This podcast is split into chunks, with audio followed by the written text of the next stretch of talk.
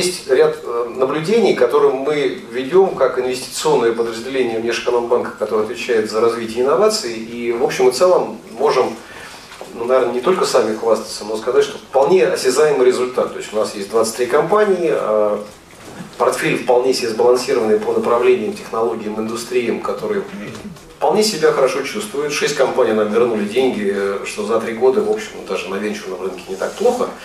Но я не о наших результатах хочу сказать, а, наверное, о той задаче, которую есть смысл пытаться найти с верхнего, с государственного уровня. Ну, то есть здорово, что мы видим уровень, не знаю, локализации западных компаний в России больше, чем, например, у АвтоВАЗа. Но хотел бы отметить, что все равно данное направление воспринимать можно не как инновационное развитие, а как модернизационное. То есть, по сути, люди, ну, я не видел ни одной публикации или заявления АвтоВАЗа или КАМАЗа о том, ну, КАМАЗ в первую очередь, наверное, в этом пытается участвовать через Автонет эн тэ и, но в автономном вождении АвтоВАЗ не сильно замечен, скажем так. А это такой мировой тренд вместе с искусственным интеллектом и всем остальным.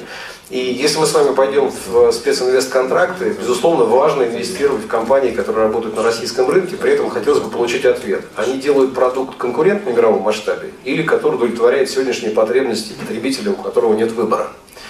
И вот эта часть э, включенности в мировую экосистему, по сути, определяет, ну, наш некий смысловой выбор. Потому что если вы посмотрите на сравнимые страны по э, аппетиту к риску, ну, возьмите Японию. Да, то есть такой же аппетит к риску, наверное, как у нас. Падать плохо, риск, аппетит очень низкий, но при этом, обратите внимание, компании работают и конкурируют на глобальном рынке, им нужно что-то в этой ситуации делать, и они делают очень большое количество ар энд ди внутри компаний. Фондов у них есть, но не так много успешных. Китай, понятно, у вас есть внутренний огромный рынок, который, по сути, втягивает тех, кто, может быть, и не хотел бы что-то рассказывать, но дает им э, право настаивать на своих решениях для компаний, входящих на рынок. Израиль — полная противоположность. Рынок прекрасен, обилен талантами, в том числе и выходцами из бывшего Советского Союза, но при этом основной рынок сбыта — это не Израиль, естественно, а все кто угодно, в первую очередь США, в том числе и кто покупает эти компании. И вот, как я понял из обсуждения, Олег упоминал задачу, связанную с восстановлением мотивации менеджмента, с расширением горизонта, потому что, безусловно, если мы не ставим горизонт конкурентоспособности за пределами Российской Федерации, то тогда не получается мотивировать, с чем и с кем мы, собственно, собираемся и в чем конкурировать. В выходе годной продукции, да, пожалуйста, это можно сравнивать на разных этапах. А как мы собираемся сравнивать конкурентоспособность этой организации в предоставлении их продуктов? У нас «Газпром» продукт поставляет один — нефть.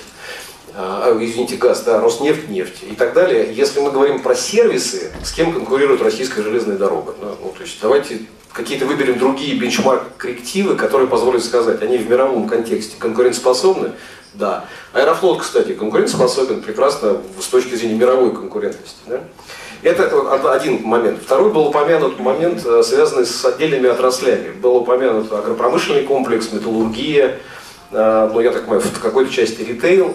Прошу обратить внимание, это наименее регулируемые сектора российского рынка. Вместе с телекомом, с ай ти и всем остальным. То есть там, где частная инициатива направлена именно на поиск новых рынков сбыта, на повышение собственной конкурентоспособности, производительности труда. То есть у них есть внутренний стимул, потому что они уже выведены за периметр, ну, если хотите, не совсем государственной поддержки, там, можем вспомнить и Мичел, и всех остальных, но вынуждены конкурировать. То есть поэтому у них должен быть внутренний мотиватор этим заниматься. Примеры, которые есть в России, они, честно скажу, я не к тому, что да, выступать сегодня собрался в роли критика, я наоборот хотел бы сказать, что если посмотреть, немножко отодвинувшись от там, экрана телевизора, на происходящее в России и представить это в виде, давайте скажем, инноваций в России как венчурный проект, вот Олег не даст соврать, то есть в принципе взгляд у меня очень положительный. Почему? Потому что то, чем мы занимаемся, мы занимаемся оценкой рисков, падая в тех инициативах, которые не показали нужный результат, и тем не менее продолжая это движение, как это и положено делать в любой венчурной индустрии. Ну то есть, если результат пока не найден, надо продолжать эту историю внедрять. И вот те инициативы, которые есть сейчас, начиная там, от эн тэ и, продолжая развивать Сколково, но если мы их сейчас остановим, то мы с вами подкатимся на некое количество назад и начнем, должны будем снова долго теоретизировать и выбирать тот путь, который для нас приемлем с точки зрения развития инноваций. С точки зрения практики, безусловно, наверное, условия, которые для России тоже нужно выбрать, и это вопрос и так называемым полисимейкерам, от Минэкономразвития, это вопрос фондирования инноваций, откуда взять деньги, особенно в условиях санкций, и что, собственно, государство в этой связи должно делать? Раздавать, гранты продолжать давать, и, или финансировать частные фонды, при том, что вот у нас... Если мы посмотрим на состав венчурных фондов, по последним отчетам, которые эр вэ ка в том числе делает вместе с Pricewaterhouse, ну, частных денег, давайте признаемся, у нас за исключением ай ти не очень много инвестируется в инновации, частных денег.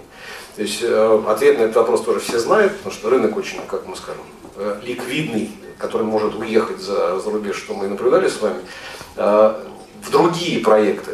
Есть у нас такой поток частных инвестиций? Пока не очень большой. Вопрос, как его стимулировать. И вот наш опыт работы на рынке инвестиционном говорит, что, как это ни парадоксально, функция государства, в нашем данном конкретном случае лице, которое не дает никогда полной требуемой суммы для инвестиций в маленький инновационный проект, а требует привлечения частных денег, работает.